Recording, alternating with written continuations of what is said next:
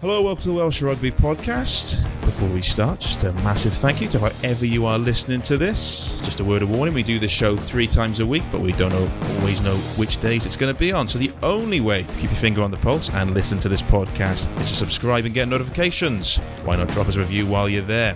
Right, enough of that. Let's talk some rugby. I'm Ben James, and today I'm joined by Andy Howell and Simon Thomas. If I nearly said Matthew Southcombe then. It's force of habit, although we are joined by him in, in, in out in Japan. But it's you two in the studio, so let's uh, focus on you two for now. Um, we got a sort of busy World Cup prediction sort of preview podcast ahead of us. We're going to look at all the pool stages, all the players to watch. Um, so yeah, let's let's get on with it. Be very It's quiet. getting a bit real, actually, isn't it? It is a little Just bit. a few days to go now. We've got people burning the midnight oil in, in the uh, oil in the office. Midnight, Four- midnight oil or, or, or owl? To it to who? and we've got 4 a.m. starts coming up. It's going to be very exciting. And Of course, um, actually started looking at the games this morning because you, you tend to forget there's actual rugby matches coming up, Well- and uh, it is. Yeah. It's, it's all about to happen. And If you look at the, the you got the opening match, the only match on Friday, Japan Russia, Welsh interest, Li- uh, Lyn Jones, legend Nigel Owens. in his lifetime, Nigel Owens, both involved in that uh, game. Lyn Provided- coaching. he passes Russia, fitness test. Gencios, Japan. Could be dangerous at the World What a Cup. day on and then Sat- Saturday. what a day! What a day. what a day Saturday morning. Start off game very relevant to us. Australia versus Fiji, both in Wales's group. Then you got France, Argentina. Winner of that stands a really ch- good chance of going through. You would imagine too close to call. And then another match, which again is too close to call. New Zealand, back to back world champions against South Africa, who are certainly on the rise, unbeaten, I believe, in 2019. so it's all happening. I say? I don't know. I don't know. Are they? They drew in New Zealand, they beat them in draw. South There we go. Yeah. Yeah. I'll, I'll take your word for it on the stats. Last team to beat them were presumably Don't- Wales. hang on, Ben. Do not take my word on stats. Simon Yeah. Thomas is the master of stats. I was saying, Andy, last team to beat South Africa. Wales? Be nice if they're the next team to beat South Africa in the final, wouldn't it? Okay, he's verified your stat now, so I can, I can take it. So Right. on with the pools. On to the pools. Uh, let's start with Pool A because logistically that makes sense, um, alphabetically. Uh, it's an interesting pool, isn't it? Absolutely, because you've got uh, Ireland, Scotland, uh, Japan, Russia, and Samoa. And we know Samoa have been dangerous at uh, previous World Cups. I would say this is the most open uh, pool of the World Cup, with uh, four teams potentially who could qualify in Ireland, uh, Scotland, Japan, and Samoa. Um, I fancy Japan, the hosts. They've won the Pacific Nations Cup, beat a good Fiji team. Uh, been playing some great rugby. They got really good coach coaches in uh, uh, Jamie Joseph and Tony Brown, etc. They play. They, they the conditions will obviously suit them. They, get the game they play where they move the ball quickly and uh, change the point of attack. You know th- th- that could work for them. And I really fancy Japan to cause an upset at the uh, in the tournament. I'm expecting them to beat Scotland and I think they could, if they can get enough ball up front and not be strangled by Ireland, I think they could give the Irish area up as well. I can see Japan qualifying for the quarterfinals, and I wouldn't rule out Samoa beating Scotland either. I think it's an interesting group, and uh, and particularly I'm looking forward to watching Ireland Scotland because it's it's come up like first off in the in, in the section, and uh, I find that quite a hard game to call. I mean, Ireland have got a few issues at the moment. Yep. They've barely got a backline, have they? Well, Robbie Henshaw, it doesn't look like he's going to be fit. There's concerns over him. I see this morning that Rob Kearney's got a bit of a niggle as well. So they're going to be under pressure a little Keith bit. Earls. into- yeah, Keith Earls. So they're going to have to be a bit bandaged up, bandaged up, and get the back line out in the field. Um, Scotland, I think, will go into this with with the attitude that this is a bit of a shot to nothing almost for them because. I would imagine a lot of their focus, people talking about them, is how they're going to cope against Japan and Samoa. They can really go for this game against Ireland, who would be expected to win it. And I think the way that Scotland play will suit those conditions out there. Because with Townsend, it's attack, attack, attack, and if in doubt, attack again. And if it, the, we, what we do know about Scotland is if it clicks, Yep. it really clicks with Finn Russell calling the show, Hogg coming into the line. Darcy Graham is a really exciting player who I, I, I think going, could emerge as one of the stars. So that for me is arguably the most interesting game of the opening weekend. They've, they've got a knack against Ireland, haven't they, Scotland, in recent years. They just seem to sort of They got good produce. record generally. Yeah, yeah. And I think Ireland are dis- despite you know Wales before playing Ireland in the warm-up matches, Gatland said, "Oh, we want to dagger into Irish confidence after England damaged it by thumping the Irish. But the actual thing, we the only thing we've done is actually we've given Ireland more confidence by losing to them twice. So, uh, but Ireland with injury problems, I don't expect Kearney to be playing. I don't expect Enshaw to be playing. Uh, you know, Earls, uh, Earls is ruled out. uh, Earls is out as well. So, you know, Ireland, there, their back division suddenly takes a big knock. Well, uh, they have run about. This is a group where there could be some really interesting results along the way. Yeah. You know, they could be t- teams taking points off each other. Um, and, you know, I let's start with a bang. Uh, Ireland, I'm predicting Ireland are going to choke again this World Cup. They've never gone past the quarter final stage, and I wouldn't be, uh, I wouldn't dismiss the prospect that I'm not reaching the, not reaching the last eight this time.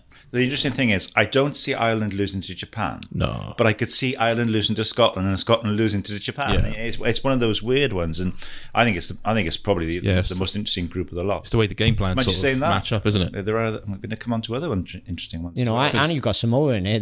They're still capable of producing an Yeah, upset. I think the one thing I would point to is, is is Japan's performance against South Africa. Um, there was obviously an element for the Springboks of a kind of- in the warm ups. Now, I mean, there was an element for the Springboks of a bit of revenge for four years ago, and they did do a solid job in Japan, who who looked in that game to be a level kind of below tier one. Um, but I think with the the home crowd, World Cup up and running, it could be a different situation. Yeah. Their outside after Mura is is a key man for them. Michael Leitch, key figure.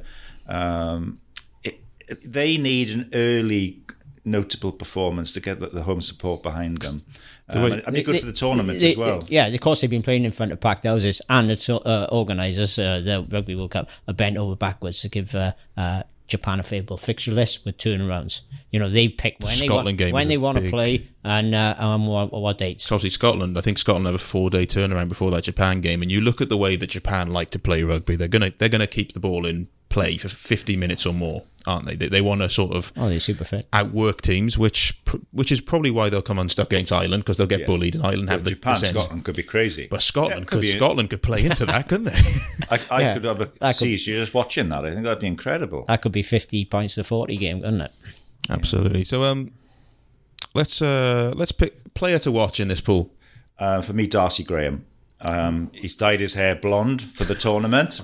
And we've seen that before. I remember Scott Quinnell did it. I remember that 1999. And I think you, but you're going to notice him for more than just his locks. There was a try he scored in the warm-up game against Georgia at Murrayfield a couple of we- weeks ago, which just you don't often watch a, a someone and you, you your jaw drops where he took the ball from a standing start and the guy coming across thought he had him and he absolutely skinned him just sheer pace and he's got great feet as well there's there's a real touch of Shane Williams to him I like him I think he's the kind of guy who could really excite people at this World Cup he, he gets people out of their seats electrifying player and it shows Andy sizes and everything That's right, Simon. Right to me. Huh? I mean, you know, I've been giving you the run round before now on the beach. Uh, that, uh, as you know, size not everything. And your player to watch in the don't know group? where to go. My from that. player to watch in the group is Michael Leitch. I think he's been. I think he's been superb for uh, for Japan. Was at the last World Cup. Great leader, and uh, uh, he- he- and not only is he a great leader, he's top player as well. I mean, what I like about him as well, he's such an intelligent uh, player. And if he, if he's going well in the tournament, you see a lot of him. That means Japan are going to be uh, going well. What are we saying prediction wise then? My oh my. Um, well, I think I'm a, quite boring, and I go with stats, and I go with track record and form. I'd say Scotland and Ireland, with Ireland winning the group. But you never know. I'm gonna go. I'm gonna go with Ireland and Japan. I'm going to go Ireland, Japan too. I think that four day turnaround might just hoot might smart. just do Scotland. Um, Well, I hope I hope as well that Japan get through. I think it's great for the Yeah, tournament. would be. It would be. You know, they're going to be so fired up for this tournament. They've been playing in front of packed houses already. it's great, great for the tournament when the hosts get through the pool stage. Is what you're saying there. Yeah, apart from 2015. And then you you, you had a grudge against Brett Gos- Gosper for saying something similar four years ago, didn't you? yeah, because they yeah, Wales were in that group with England. There we go. Shout, Um, shout out Pool B. Then what we got there? pool B, we got New Zealand, South Africa, and probably stop there, don't you? Uh, Italy, Namibia, and Canada. Well, Namibia. Namibia clear favourites for that group. Who's Our coaching? old friend Philip Davies, ex Wales, Llanelli, Number eight, second row. Got some former backroom staff as well. Uh, sorry? Backroom staff as well. He's Yeah, got some good backroom 20. staff. Uh, Cardiff Blues. Scarlett, we all know him well, Dan, don't we? Yes, we do. He's got Wayne Proctor there. He's got Mark Jones there. He's got the chief there. Chief. It's a re- it's a real familiar. What a task they've got in their hands, haven't they? So um, that's a fascinating pool Yeah. in terms of the first game. Well, it's all on the first yes, game because it's game, Africa, New? Zealand. Yeah. Where's that being played, Ben? What's, what's the venue for that one? We've got Um, I don't know. I in think I think Andy so Andy's got the uh, the fixtures in front of him. Yokohama. Yokohama, right? Yeah, uh, it's a two horse race. This pool. It's all it depends. Who's going to win a pool? Who wins this first match? Uh, ironically, you'd be better off finishing runner up in this pool because it gives you an easier, potentially an easier path to the final. Explain yourself. Well, because the winner, uh, the loser, sorry, is likely to play the um, uh, Ireland or Scotland or Japan um, in the quarterfinal, and then its potential uh, semi-final against Wales, Australia, or uh, or Fiji. So I would say that'd be an easier route. I'm expecting England to win their group, so that'd be an easier pa- uh, passage than facing England in a semi-final. So uh, y- y- you know, I'm tipping South Africa to to not only win this group but to win the tournament. But I think this could it would aid New Zealand to finish runner up in the group. I'm very interested to see what side New Zealand pick, in particular in the back row, because Ardie Savea has come through really as their forward of the year. He's been absolutely outstanding, and um, you've got then a situation where Kieran Read is only just coming back. You know, we know his class, but he he's been out for a long while. What do they do in terms He, of? he played well in rugby championship, man. he came back just at the end, a little bit of form coming together. You've got Sam Cane there as well. Um, Well, the talk is he can play Savea six. Even though a few months ago they said he wasn't big enough for six, but he's been such a uh, revelation at six. I think you have to play him. He has to start, Yep. you know. Um, and of course, they're without Brody Retallick, um, who perhaps won't be available to the last group game or the knockout stage. Um, so it's, I find it a very hard game to call. Well, I mean, the very fact that the last match between them was a draw yeah, it says it yeah, all, doesn't it? Yeah, I think the absence of Retallick could actually swing this game because I think you need someone like him against South Africa. You know, they got beasts at lock.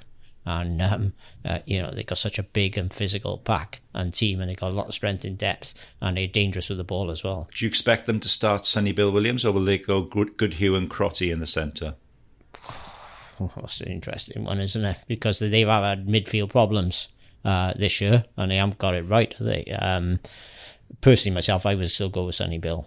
He's in playoff, but uh, they like Goodhue. Goodhue's. But of course, he had that Man injury. with a in- mullet. He had, the, he had that. Yeah, he's a throwback. He had that injury in the rugby championship. He went off early, didn't he? I think against Australia was it? I think so. Yeah. In uh, one game, but they I know they like him, so there's a possibility he could play. Uh, Crotty, is he? I like Crotty. He's the been glue. good over the years, but is he coming towards the end? Oh end? no, he's a good player, and he's the glue in that glue. midfield.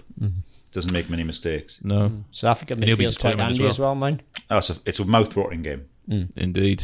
Um, And it could end up at both these teams actually uh, end meet again So in the tournament, it's in the exactly, final, yeah. which is Ben's going to point something out now. that's two of the two of the last three World Cups have ended with that, with uh, teams meeting in the pool stages in the final. It could well happen again, yeah. Um, let's let's look at the rest of the pool, just just for the sake of it. Who's who's Namibia, Italy, Well, it Canada? Who's Well, gonna who's gonna win? The, the who's Wel- gonna win the rest of the pool? well, Italy.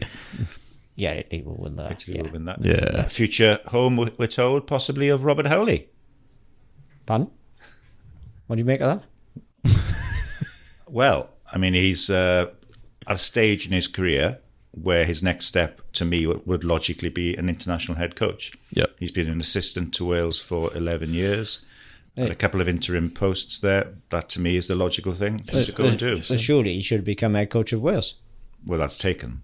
I know it's taken, and he pulled out the race, which suggests to me that he had advance warning he wasn't going to get the job. Well, if you read what he says about it, I think a lot of that is to do with. Uh, Don't forget, the he has pre- been temporary. was the pressure and, and, and flack he got from a lot of people out there. His family felt it as well. And he just felt he couldn't put himself and his family through going through that process. That was that was. his Don't take. forget, in Italy, they've got more of a policy there of hire and fire.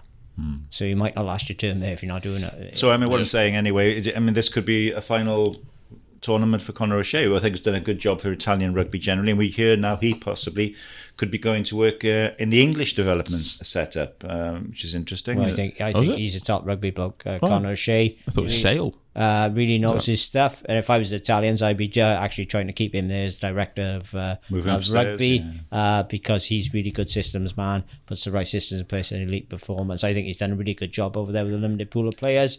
Uh, Howley could actually benefit though because Italy have actually got some really good young players coming through. Their results are improved at uh, under 20 level and they're good at under 18s. So uh, he could benefit from the work O'Shea has done. The other interest in this pool, of course, is another Welshman involved. Our I old was mate literally Kingsley about to Jones point it out. with Canada. Uh, So Kingsley against Phil Davies for to avoid the The wooden, wooden spoon, in spoon, the and it's the final match of the pool. Um, yeah, well, that What's- maybe, maybe able to be targeting that. I mean, I've spoken to Phil and Mark Jones and the chief over the recent weeks, and um, it's just a great experience for them, for them, and, and Yeah. particularly for the players. You know, to be on the world stage is Phil's second tournament with them. I know Mark Jones is really looking forward to it. You know, cutting his teeth again in the international stage. What an experience for those players going up against um, New Zealand and South Africa. You do worry a little bit, you know. Um, I mean, I noticed New Zealand when they played recently, they took a man off for the last 15 minutes to practice. Maybe they could be kind and do that from the start Oh, against hey, Namibia. You must say what a move that was by Steve Hansen. What thinking to do that to prepare for the World Cup because obviously they, with these new tackle rules and all, they expecting yellow cards. they they lost- want to learn how to deal it. You They- know, I thought that was really, you know, really. they lost 7 0 in that period as well. So, uh, Yeah. Well, what's good for uh, uh, Namibia and Canada is uh, both uh, both of them. Their opening fixture, both of them is against Italy. So Yeah. you're not throwing them. The, organisers, organisers, I'm throwing them in against the big boys. They're giving them a chance against Italy. it- So Namibia first up, they can have a good go at Italy, and then Kingsley's probably- Canada can. it's quite interesting. You look at where Canada have gone the last four years because remember they played Italy in 2015 and it was it was it was one of the games of the pool stages that went under the radar. But Italy were given a real scare and Canada should have won that. And now now you look at it four years later and Canadian rugby. you, you, just, you, just, you just cannot see Canada It's doing in it. decline, isn't it? Yeah. Unfortunately. so our picks then are um, Play- players to watch. player to watch? What do you reckon, Andy? In that group. Player to watch in that group. I like the. Uh, uh, I think that Servo Reesister has been good for the All Blacks on the wing. Yeah, I would go Pieter-Steph du Toit. I think he's been absolutely superb this year. Has developed steadily over the last five years as an international player, moving from lock to the blindside flank, and he's just the heartbeat, beating heart of that South African side. And uh, I think he's going to have a tremendous tournament. There we go. Uh, And South Africa to win the group for me by winning the opening Box game. win the group. Same year. I agree. Oh my word! Oof. That'll say Ben? the cat among the There we go. isn't there? What do you think, Ben? Uh, I think I'll go New Zealand. Oh, well then. Well, be interesting. Is it- well, be interesting is if that match ends up in a nil-nil draw because neither team want to win it. Let's hope not. Don't why are you shaking your head in disbelief for? Nil nil. you know, like it, like Italy. if there's- if there's a- you know, we've seen it in football World Cups in the past. If And when teams have played out a nil-nil draw or a one-one draw, so they both qualify for the next thing. I understand if there's a if there's a typhoon, there's a nil nil draw, but I don't think I don't think there'll be a nil nil draw if they get on the pitch. So we'll take a break um, from our World Cup preview. We'll we'll have a a little word with Matthew Southcombe out in Japan.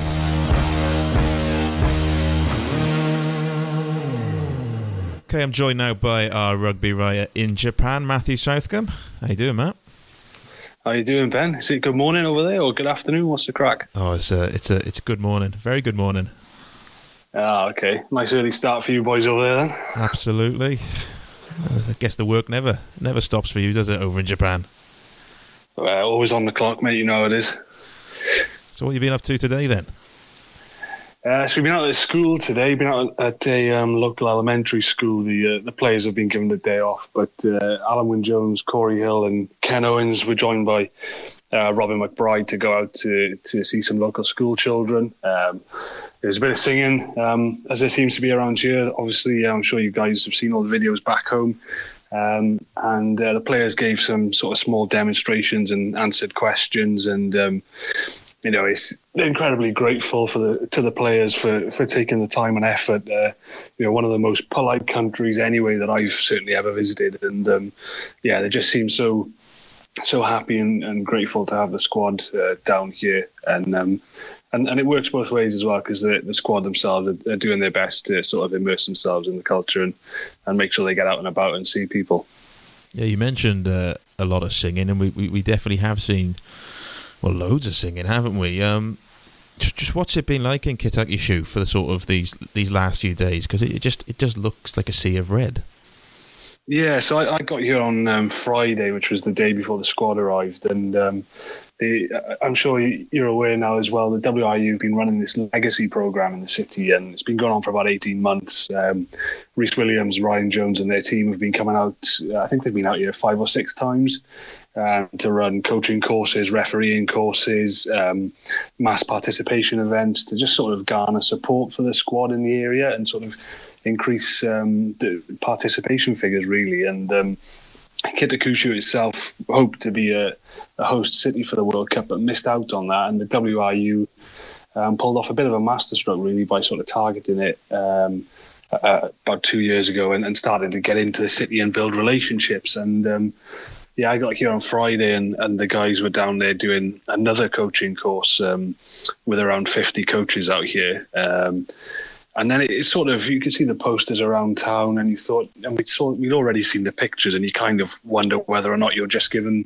what they want you to see. But um, no, when we got here, it was very evident that there was a lot of support. Um, there was a lot of people walking around in shirts, and then um, I'm sure we'll touch on it. The open training session yesterday was just like nothing I've ever seen before. I think that's going to sort of live long with, with everyone who's who's come out here from Wales, journalists and staff and and, and players alike. You know, it was um, it was pretty special. That was my next sort of protocol was was the open training session. Um, I suppose we'll, we'll tackle it from the sort of the spectacle side of it first. You know, fifteen thousand locals in there. Which what was that like? Mm. Yeah, it, was it was pretty remarkable. I mean, first of all, it was a baking hot day, and and Muggins here was on the side of the stadium where there was no shade, so I um, I caught the sun, but it was it was around thirty degrees and, and humid as well. And um, but even still, the the fans turned out in their droves. Me and me and one of uh, one of the other journalists out here got there um, about an hour and a half before it was due to start, and the queue was already around the block. And I think one of the queues into the stadium ended up being over a kilometre long. So um, they had to delay the start by 45 minutes so that everybody could get in. Um, and you know, we we were told that they hoped to fill the stadium, but it was around 15,000 capacity, and you just thought, well, that's pretty ambitious, you know, in a, in a country that's not, you know, overly mad about rugby, and and um, to to see it fill up yesterday, and and for the for the choir to sing the national anthem and Calon Lân and things like that, you know, it was absolutely remarkable, and you know, the, the fans out here got an insight that, that not many people get. You know, it was a full training session. Wales weren't, from what I could tell, weren't particularly secretive about things. It was not. It was not just run out and do some passing and then go back in the sheds. It was a it was a flat out training session that lasted for about fifty five minutes to an hour, which is their usual usual sort of length. And um, yeah, it was it was pretty special. Yeah, so yeah, you touched upon it a little bit there. The, the playing side of things, that training session. Mm. Um, what, what what did we learn?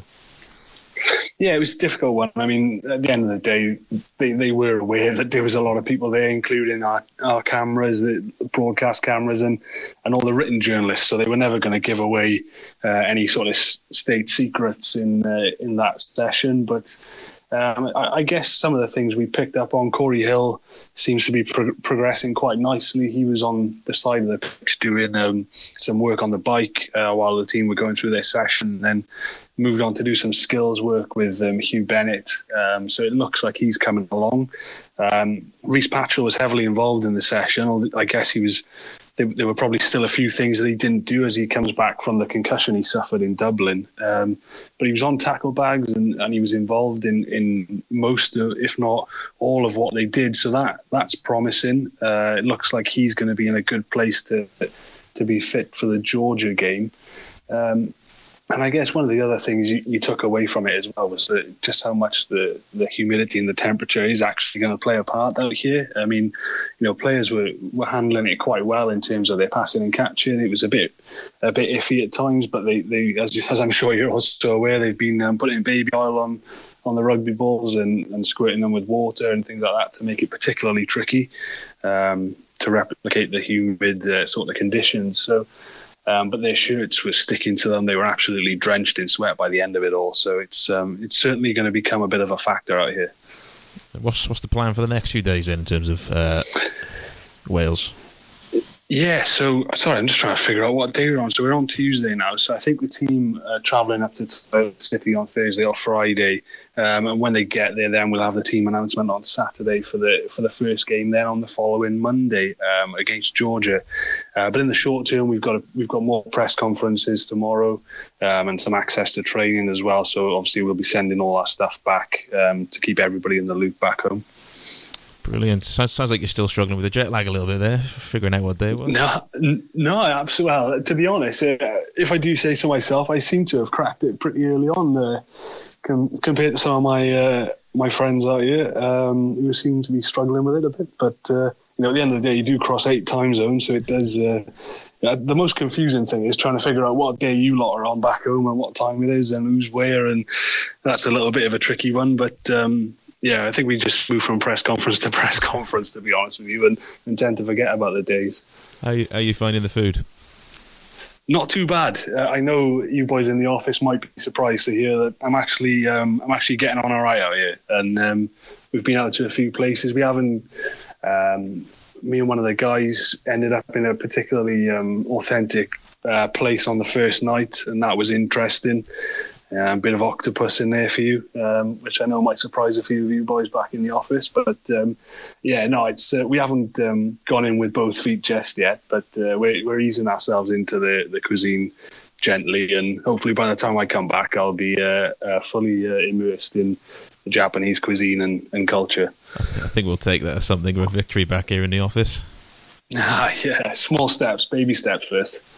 Brilliant. Well, thanks for that, Matt. Um, enjoy uh, enjoy the rest of your time in Japan, and uh, we'll, we'll probably catch up again very shortly. Absolutely, no problem, Ben.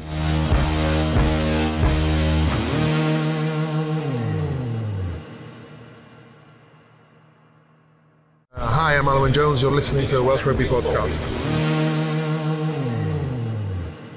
That's what Matthew Southcombe had to say. Um, sounds like he's uh, adjusting to life in Japan pretty well. Um, eating well. A bit of squid, bit, Bit, of bit, octopus. yeah, a bit of octopus. I, I think we're all a little bit surprised Boys, that he's. boys don't speak too soon because you know what he's like with his uh, delicate stomach, etc. And all. As if anyone's going to go down with food poisoning, it'd be Matthew Southcombe.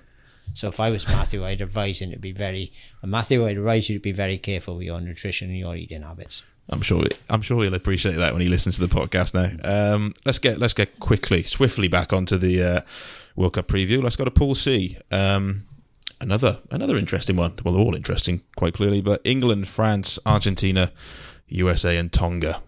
That's probably probably the group of death, isn't it? Is it? Well, Well, along with Wales's group. Well, you know, I think, I think this. Well, I think what I you've think got it's here actually is the, is, is the group where you've got three teams, you know, of real top quality Yeah, uh, going against each other with, with England, France, and Argentina. Argentina are a honed team now. I mean, take the the bulk of their players from the Jaguars, and obviously got a few players coming in from abroad as well, overseas based. Um, very competitive in the Rugby Championship. England and France, we know a lot about them from the Six Nations. Uh, quite a hard group to call. Um, I think, personally, I think England are coming into this tournament in a good shape. They've got a squad which has got real options there. The way they played for me against Ireland at Twickenham in the warm up game, when they had pretty much their first team playing, they looked a really mighty option. I think we said it before, and they are a different team when Bully is fit and firing. Absolutely. It just gets them going forward over the gain line. Name of our uh, very fine Facebook uh, event listen in. yeah, listening. Uh, gets them going forward. So much easier for the likes of Farrell and Ford if they're together, or Farrell and Tuilagi. Once you've got that platform, the likes of May out wide, um, and I think what they've also done is having gone a long period without having a natural seven, they've now got two who could potentially play together in Curry and Underhill, who I think are interesting because Curry might well play six and Underhill seven, but they'd actually play slightly Left different right, roles. really, yeah. because Underhill is much more of a physical carrier tackler, whereas Curry is, is a grit scavenger of the ball as well and a dynamic player as well. I think they look good, and um, I think they'd be the team to beat in this group. Yeah, yeah. First match of the group is France Argentina. Huge game for both countries. I mean, Argentina's problem is they haven't they haven't had a scrum. Ironic really because Argentina rugby was known Argentine rugby was known for the best scrummages in the world. At uh, but for years they've, they've, they perhaps they've taken the eye off the scrummaging ball to play more attractive rugby but their scrum platform in this year in the rugby championship and in the last couple of years but particularly this year has been absolutely shocking. And if they cannot sort that scrum out they, they haven't got hope in this uh, World Cup I'm afraid. But if they can sort it out, they are a really dangerous side who could go fairway in the tournament. Sounds like Wales. Uh, yeah, yeah, yeah. yeah. Well, the French, I've saw it, I've seen a bit of them. Their warm up stuff. They do look a young team to me. Uh, and I, I think they, I think they might be a bit too inexperienced uh, and a bit too young to go too far. You know, they might qualify for the knockout stage, but I think this is World Cup too soon for them. Of course, they host the next World Cup, and they perhaps they probably be ready for the for that. But France have got a great tournament record. Yep. I mean, they were robbed in the 2011 uh, final against New Zealand in Auckland by a refereeing decision, uh, and of course they've been awful in the tournament for uh, uh for, for, for, for, most of that. Uh, but they have got good records, so you never know. But it depends on this game. Whoever wins this first game, France and Argentina, might get some momentum, and uh, perhaps will trouble England. But I, I, I would put I've hardened my view on England. I do see them as definite group favourites. France have had a, bit of an injury blow by all accounts. Um, reading this morning, Wesley Fofana, who's been plagued by injuries during his career, such a fine player, but often sidelined. It looks like he's going to miss that opening game. Um, so you're, you're going to end up with Fickou in the centre, Vakatawa maybe alongside if they mm, play him in that position. And then they've got, I think the talk is that Ntamack plays at 10, you know, so you're really putting your eggs in an inexperienced basket there alongside Antoine Dupont, and, you know, another really young, hugely talented yep. player. Um, so I think, yeah, well, good luck to them if they're going to put their trust and their faith in youth. Um, possibly almost like producing a side for four years' time, but mm. um, France have got a very good pack of forwards. I like Picamoles. I like to see him back in the scene. Um, and I think Jefferson, Jefferson Poirot, a prop. Demba Bamba, if he comes on, I like the look of him. He can cause carnage when he comes off the bench. They've got a lot of talent, a lot of ball carrying, a lot of strength, a lot of pace. And I think uh, they've got one of the best finishers uh, around in the game, one of the, the, the, the quickest feet in the game, in Damian Penaud. Makes me very feel very old. I remember watching his father Alan play uh, fly good. off and centre. He yeah, was a good, player. good player. And now this uh, young Damian. So a lot of talent there. Can it click for a young side? But to find out, really. I, I, I, think that group will be decided up front, or forward, and I see England having the best pack. Yeah, I'd agree yep. with that. Players to watch Pablo Matera, Argentine captain, I believe, one of the best back rows in the world. In terms of influence potentially on the group and the tournament, I'll go for Manu Tuilagi. Yeah. Talking about players being injured, he's been, well, he's gone years yep. missing from the international scene. But when he's fit and when he's carrying that ball and making dents, there aren't many more abrasive carriers or more effective carriers who also have, then have the gas to go away once they break the line. He could have a massive tournament. On the back of Vunipola taking them forward for initial, initial surge, Tuilagi taking the ball at pace in a little bit of space he could cause carnage. Feels like Eddie Jones is finally sort of getting to play that um, midfield that he's always wanted to play in it with Ford, Farrell, and Tuilagi. Or will he do that, or will he go Farrell ten? With um, what's he going to do about Henry Slade? I think it's a very fine player. Yeah, you could go Farrell, Slade, Tuilagi. What would you do? Anne? I think he's drifting back towards Ford. I think he's drifting back towards Ford. Farrell and uh, Tuilagi. I think he really likes Ford's kicking game, doesn't he? I think Slade's a fine and player. Brings, Ford is good bringing the people onto the ball if you're going forward yeah. as well and putting people into, into, into gaps with his passing game. You know, timing. well, he's got two options, hasn't he? Basically, yep. in terms of balance, really. Yeah, you know, at Twickenham against Wales, I thought Ford was excellent. Though Wales did give him some time and space on the ball, and uh, it was he was you know they did a lot of damage, didn't they? Yep. Off Ford, and that was a lot of it to do obviously the runners coming onto it and the timing of his passing.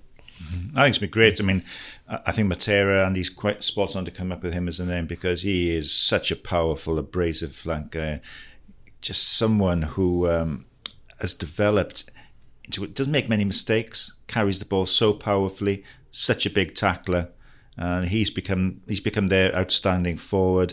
Um, and I would say uh, Boffelli Boffelli's has become player. their outstanding back. Yep. I'm very sad to see Cordero not at the World Cup because I think he's a wonderful player seems to me that a couple of Argentine players who are based outside the country have lost out. They're presenting it as, oh, if it's a 50 50, we pick the home based player.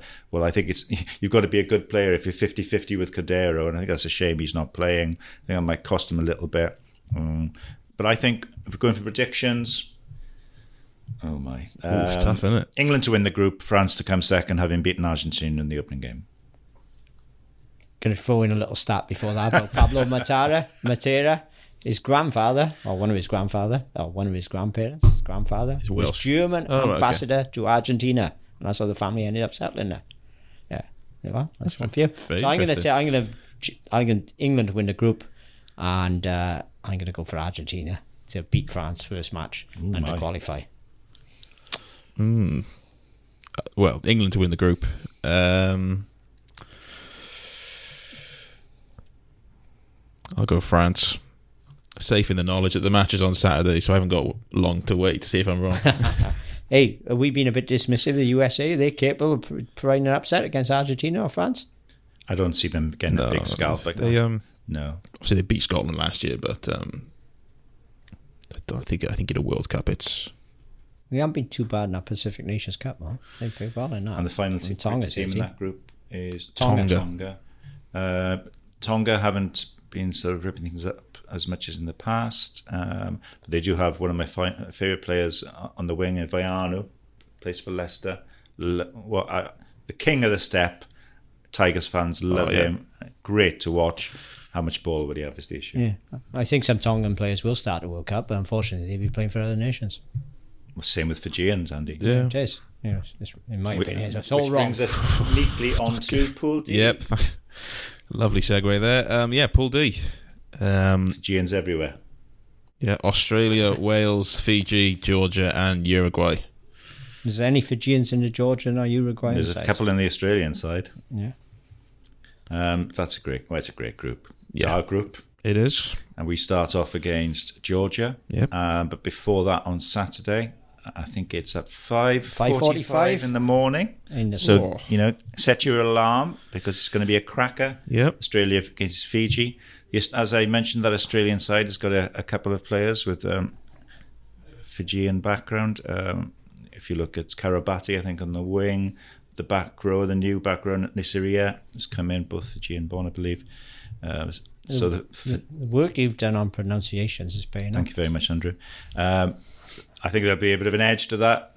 Fijians up against a couple of Fijians in the Australian side. Massive game.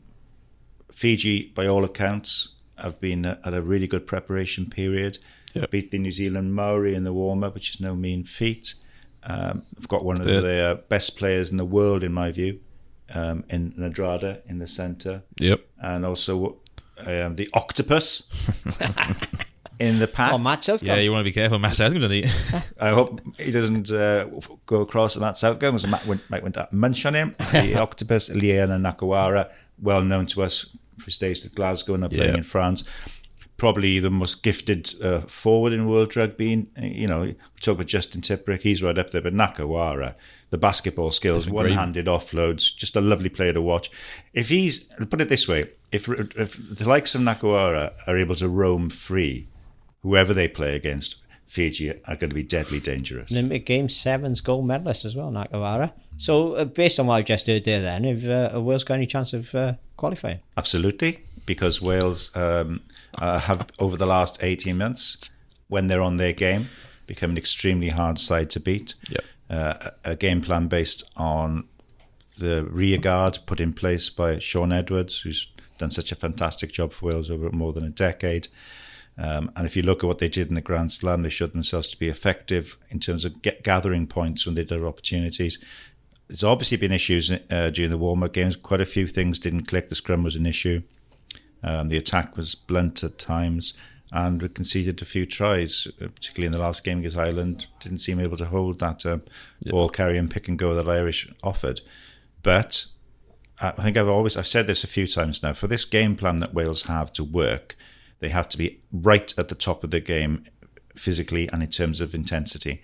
And the one time you saw that in the warm ups against England in Cardiff, they were very, very good. And they won that game. And it was very much the Grand Slam template being reproduced. That's what they'll need in the World Cup. It's hard to do it every single game, certainly hard to do it every game in a warm up period. If they stay fit and get on that physical edge, they can win that group. Whether they will, not sure. Yeah. What you, what you make of that? they won't win the group. Australia will win the group. Australia could be unbeaten in the group. Um, I just see Australia's having too many uh, game breakers, and they really beefed their pack up as well. They've got more ball carriers than Wales, so expecting them. In fact, I am concerned about Welsh prospects because the Welsh attack is not firing. I think Wales are going to have to score points 25, 26 points to beat Fiji. Or Wales, apart from kicking penalties, are they capable at the moment of scoring how many points in a match? And do you know what? I almost see this Australia Fiji game as an irrelevance because I'm taking it that Fiji are going to beat Uruguay and they're going to beat Georgia. I expect Wales to beat both those teams as well. So what I see is Fiji's final match of the pool is against Wales. Wales got Uruguay afterwards. I see that as a mini World Cup final. Uh, the result of that game could decide which of those two teams qualifies for the quarterfinals along with Australia. That's interesting. Uh, and you know, Wales, Wales, I don't care. We've had this debates in the office. Yeah, we have. Wales have lost three of their four warm-up games. That will sap a bit of confidence. If Wales, I'm expecting Wales to beat Georgia, they, but they've got to get a bonus point in that game. They've got to score four tries to get a bonus point. That could be one of those games which, like we saw against Canada, the opening game, Wales' opening game of the 20, uh, 2007 World Cup, could be difficult 50 minutes, 55 minutes. Wales got to get a bonus point. but then our next game is against Australia. If we were to lose by 12 to 15 points against Australia, that would damage, I would say, suggest that would damage our confidence even more, which would leave us vulnerable against Fiji. My interest in this is exactly what we do in terms of selection in Georgia. Andy picked his likely starting 15 um, yesterday, you know, based on what we've been talking about over a, a number of um, months, which is that you go into Georgia with your absolute first team. Yep. Do they do that? Or do they look to try a couple of things out again? We hear from New Zealand that you know Aaron Wainwright might well start in this. Game. We hear from Japan rather Aaron Wainwright might well start. Um, if that happens, who would miss out in that scenario? Because we, we've talked a lot about, you know, who's going to be in the, the starting back row mix and on form during the summer. He, he well, he's banging at that back row door, isn't he? Demanding selection. So do they go full out, or, or do they maybe, you know, do they go with someone like Thomas Williams to start? I mean, I, I find it fascinating. You know, maybe what we've been thinking is going to be a very straightforward selection. Well, we have to wait and see, don't we? Gatland had been saying it, we're going to go fully loaded. Hmm. What is fully loaded now? Well, they've though? got That's to the thing. That's the thing. What they- is fully loaded now? need- What's our best is- team? Is Wainwright. Wainwright, is Wainwright, Fully even though I loaded. haven't got him in my team, is he their first choice back row at the moment? Well, on form, he's the best back row, isn't he? This summer, Arg- he's arguably Wales' best performer in the, gr- the warm-up program. Yep. Hmm, I mean, one of their best performers for the So whole what do you the do? year. If you were Warren Gatland, what would you do? I stick with the Six Nations back row. Navidi Moriarty. with I think Wainwright in the Moriarty has been disappointing somewhere. I do think he's a big game player, so I stick with him at number eight. And what would you size. do at loose head prop, Andrew? I know. Who said prop? Yeah. Oh, so you're playing Georgia, but the Georgia scrum hasn't been as good because they've had a lot of injuries recently. So I was sticking Nicky Smith at uh, who said you only got one starting tight end in the squad. It's Thomas Francis, and that's what what can, you know that's what concerns me against Fiji. We I don't think we're going to be able to out scrummage Fiji enough to dominate the game. And it, Fiji could have plenty of ball against us. And what you said earlier, they're so dangerous, they're runners. The other thing- Uh, against Georgia, we- we got all, the only chance Georgia got against us is strangling us up front. So we got a uh, pack of forwards on the field that can do a job. I'm interested to see what Australia do in the opening game. We, Yep. David Pocock, one of my favourite players over the last 10 years, has, has come back. Um, I think he's had 58 minutes of rugby in six months, which isn't ideal, you know. But then I was looking at some of the pictures of him in training where he, he was one. He, let's put it this way: he, he hasn't been uh, at the buffet bar very heavily, and No. he's uh, he, he kept himself in good condition. He looked absolutely fantastic, Nick. And um, Is he going to? Would he start? well, or- I mean, I, I, or would he be on a bench? it's interesting, isn't it? Because can you do you? I mean, there's been a lot of talk over the years of accommodating him and Michael Hooper together in the back row. So Rainey's come in at number eight now. I mean, I used to like it when they had a back row of. Um, I think their best back row in the, over the last ten years was when they had Hooper, uh, Pocock, and Scott Fardy because Fardy did all the graft and all the work, allowing the other twos to do what they were so good at. Which is Hooper is a fantastic sort of you know rubber ball carrier, and Pocock. Well, I mean, McCaw was a wonderful player, arguably the best player the world's ever seen. But in terms of sheer immovability over the ball, I've never seen anyone like Pocock. Once he gets it, his limpid hands on that on that bit of leather, you're not going to get it off him. So, um, yeah, I, I'm just going to see what they go for there. their pack of forwards has come on nicely. Rodda, Izack Rodda, he's a player I got a lot of time from. He's turned himself from a beanpole into a real physical specimen. Good leader as well. Plays for the Reds, does well as a leader for them. Um, I'm intrigued to see what they do at halfback. I mean, is it? Are we looking at Lealiifano at ten? No, I'm not sure what Not they'll sure. do there. Or will they go back to Foley? Or would they chance it with one of my favourite players? James Matt O'Connor? Tamu- no, Matt To'omua. I More think. of a twelve, isn't he? And Well, he, used to, he was an outside half as well. He can play either position. I think he's a fantastic but, player. But I mean, I think what we're looking at realistically, um, as the, the massive threat from them is the sheer power they've got in their outside yeah, back. they, uh, they got two good scrum half mine, Ingenia and Nick White. Yeah, they are quality. very- Nick White's a good player. Nick plays very well good. when they beat the All Blacks. Yep. But I mean, if you look at the power they've got behind it, it um, Kerevi has been arguably the best centre um, in World Rugby this year, along with Radradra. He's been brilliant. And then you've got Koroibete on the wing. He's he's a monster, and isn't he? If he gets Oh, the he ball. is, yeah. Um, who, what, what else do they go from the Kuridrani in the centre? Is he likely? No, pro- no. What no, do you reckon? Well, they're going James, for? no, it could be James O'Connor. Uh, could be a centre partnership with him. Uh, and Kurtley uh, Beale, where's he fit in? they like Research, don't they, on the wing? Beale at Uh, full-back? Though he labours a bit. Beale's likely to be a fullback. Yeah. There's a lot of talent there, isn't there? There is a lot of talent. They're dangerous side when they aren't, you know. When Well, they Reece, is it Reece Hodge on the other wing? Yeah, Research. Though he, he I'm Have not, got- have I'm not a huge fan of Research. I'll be honest. He labours a bit. Have they got the system in place in the back line though to really cause problems? Because they've looked at moving a- like away to different sort of game plans Yeah. this year. They've looked obviously you, you've you've recalled that they've reverted to Warren ball. Yeah. Well, out in Australia, they're suggesting that they're sort of looking to play a lot more on the game line, a lot of tip on passes, a lot of you know playing very close to the game line. Yeah. If we don't contain Kerevi, we've got problems. Yeah. Do they, do they, He's a oh, honestly such a fine player. But then we have got two excellent um, I think midfield like- defenders in- in, Parkes and Jonathan Davies as, in terms of handling a physical threat. So that that midfield, those midfield collisions are going to be. what enormous. Australia do well, or traditionally, you can use Kerevi to bang a ball up, but what they also do is that they're runners, off the ball runners, and uh, and those passes put people into gaps. Uh, perhaps Australia would need Foley at number 10, a firing Foley at 10 to get the best out of their back division. Uh, Lealiifano's a decent player, but I don't think he's as good as Foley when Foley's on song. Um, but yeah, they will they would trouble. I you know I think Welsh defence would struggle to contain Australia, restrict them from scoring tries. Yeah, I find it a very hard group to call. I mean, I, I think we learn an awful lot Yep. on Saturday when we watch Australia versus Fiji. let's go play, players to watch them. uh, players to watch in uh, in th that group is uh, Koroibete. I think he was uh, he's been dynamite this year. Um, I think Radradra in the centre for Fiji. He is uh, the lines he takes, the power he runs at, the pace he runs at. Um, God, there's some good there's some good centres in this group, aren't there? Yeah, but he is just uh, one of my favourite players at the moment. And then the predictions for the pools. Australia to win the pool, and Wales to scrape through by the skin of their teeth. I really thought you were going to say Fiji then, the way you've been speaking. I'm speaking. not discounting now. Not discounting, but I, I. I, I suspect Simon's going to go for Fiji because he's so upbeat about them and so, and you know and about the dangers they pose. So I'm expecting Simon now to say Fiji. I'm actually going to be. on, I'm actually going to. I'm actually going to go for Wales to win the group because for everything we've said, for everything we've said, I do think psychologically it's important that Wales ended that long, long losing run to Australia last autumn. Yep.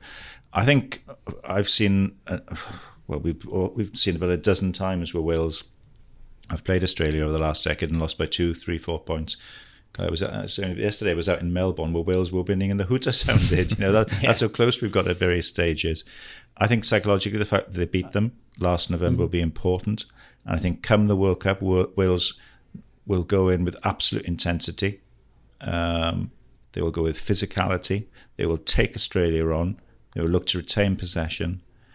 I think they can beat Australia. Yeah. And I, I, think it's important that we remember the background to this World Cup.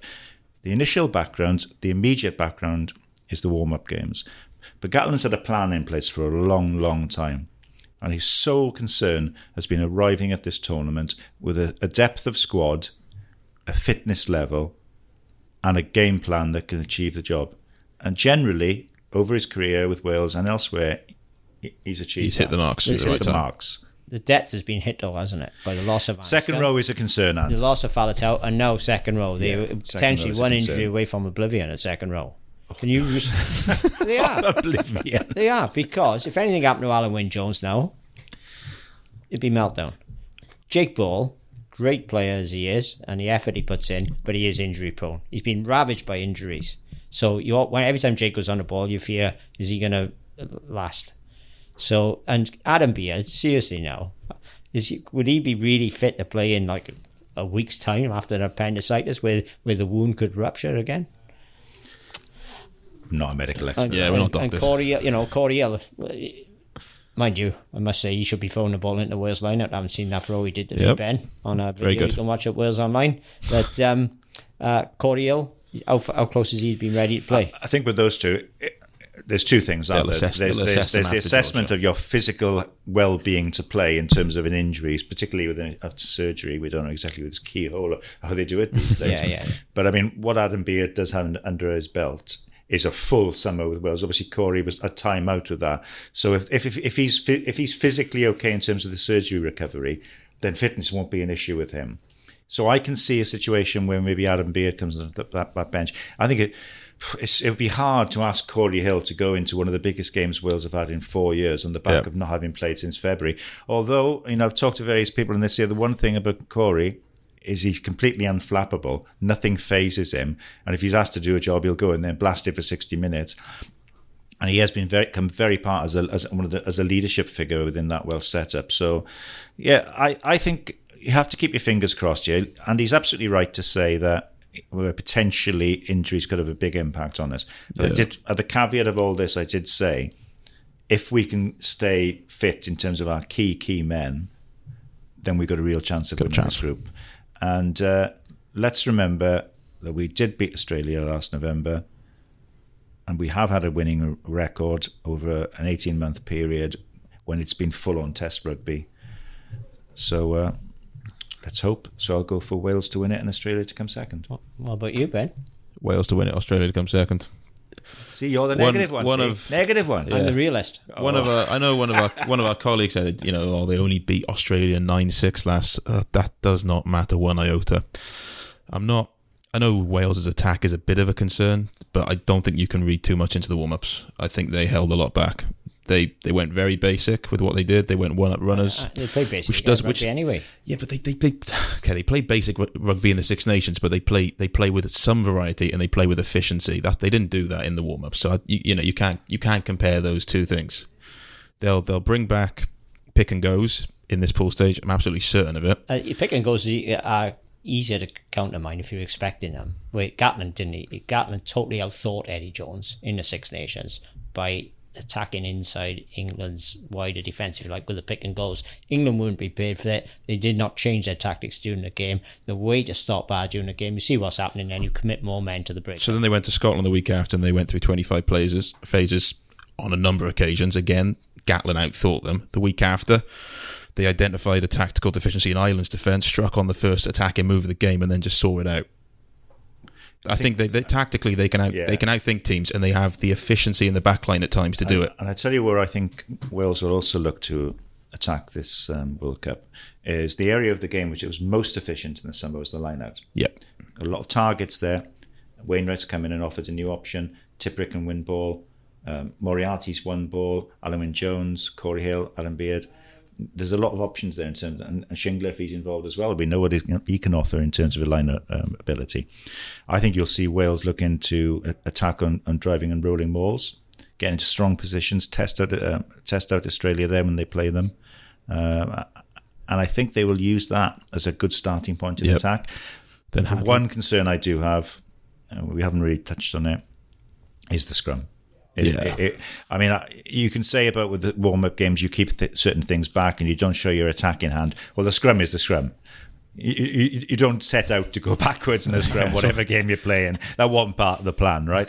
and for the first three games, Wales were very fragile in the scrum. It was fundamental to the defeats at Twickenham and the home defeat to Ireland. The one encouragement I do take is come the last match against um, Ireland, um, there was a more of a solidity there, certainly Yeah. for 55 minutes. And I do think Wyn Jones played a part in that, which is why I asked the question about who will start at said, Mm. because I think Wyn is probably our strongest scrim- strongest natural scrimmaging. think so, yeah. said, you know. Um, that's a big call for me. But then if you take uh, Nicky Smith out of the equation, um, then you lose one of your best players over the ball, and Wales will want to be a competing, of, contesting at the breakdown. So that's a big, big selection for me. But if we can get our scrum right, I think we can win the group. So let's see. Over to Mr. Robin McBryde to sort Yep. that out. There we go. Nice, positive way to finish this podcast. Um, obviously, the World Cup starts on Friday. We'll have all the latest news ahead of that on Wales Online. Plus, we do have our new daily Facebook broadcast uh, show, The Gain Line. Make sure you tune into that. And also for those old school uh, Yeah. readers, Andy's- something else. Andy is currently flourishing. Andy's holding Furnishing. it up, which is it's, it's sort of wasted on a podcast. But he's uh, for those of you, for those of you listening, that's Andy Howell uh, holding up the uh, supplement in today's Western Mail. It's also in the Echo and the East Evening Post. Post, 16 page supplement, all on a World Cup. Got your wall from chart in all there. good news everything to agents. follow it. Everybody needs a wall chart to follow these fixtures. So there you go. I think that's a good buy myself. Facebook Live supplement. There you are, there you are. podcast. That's what you need. Nice piece of Ringo in there. You- You've got it all, all on Wales Online.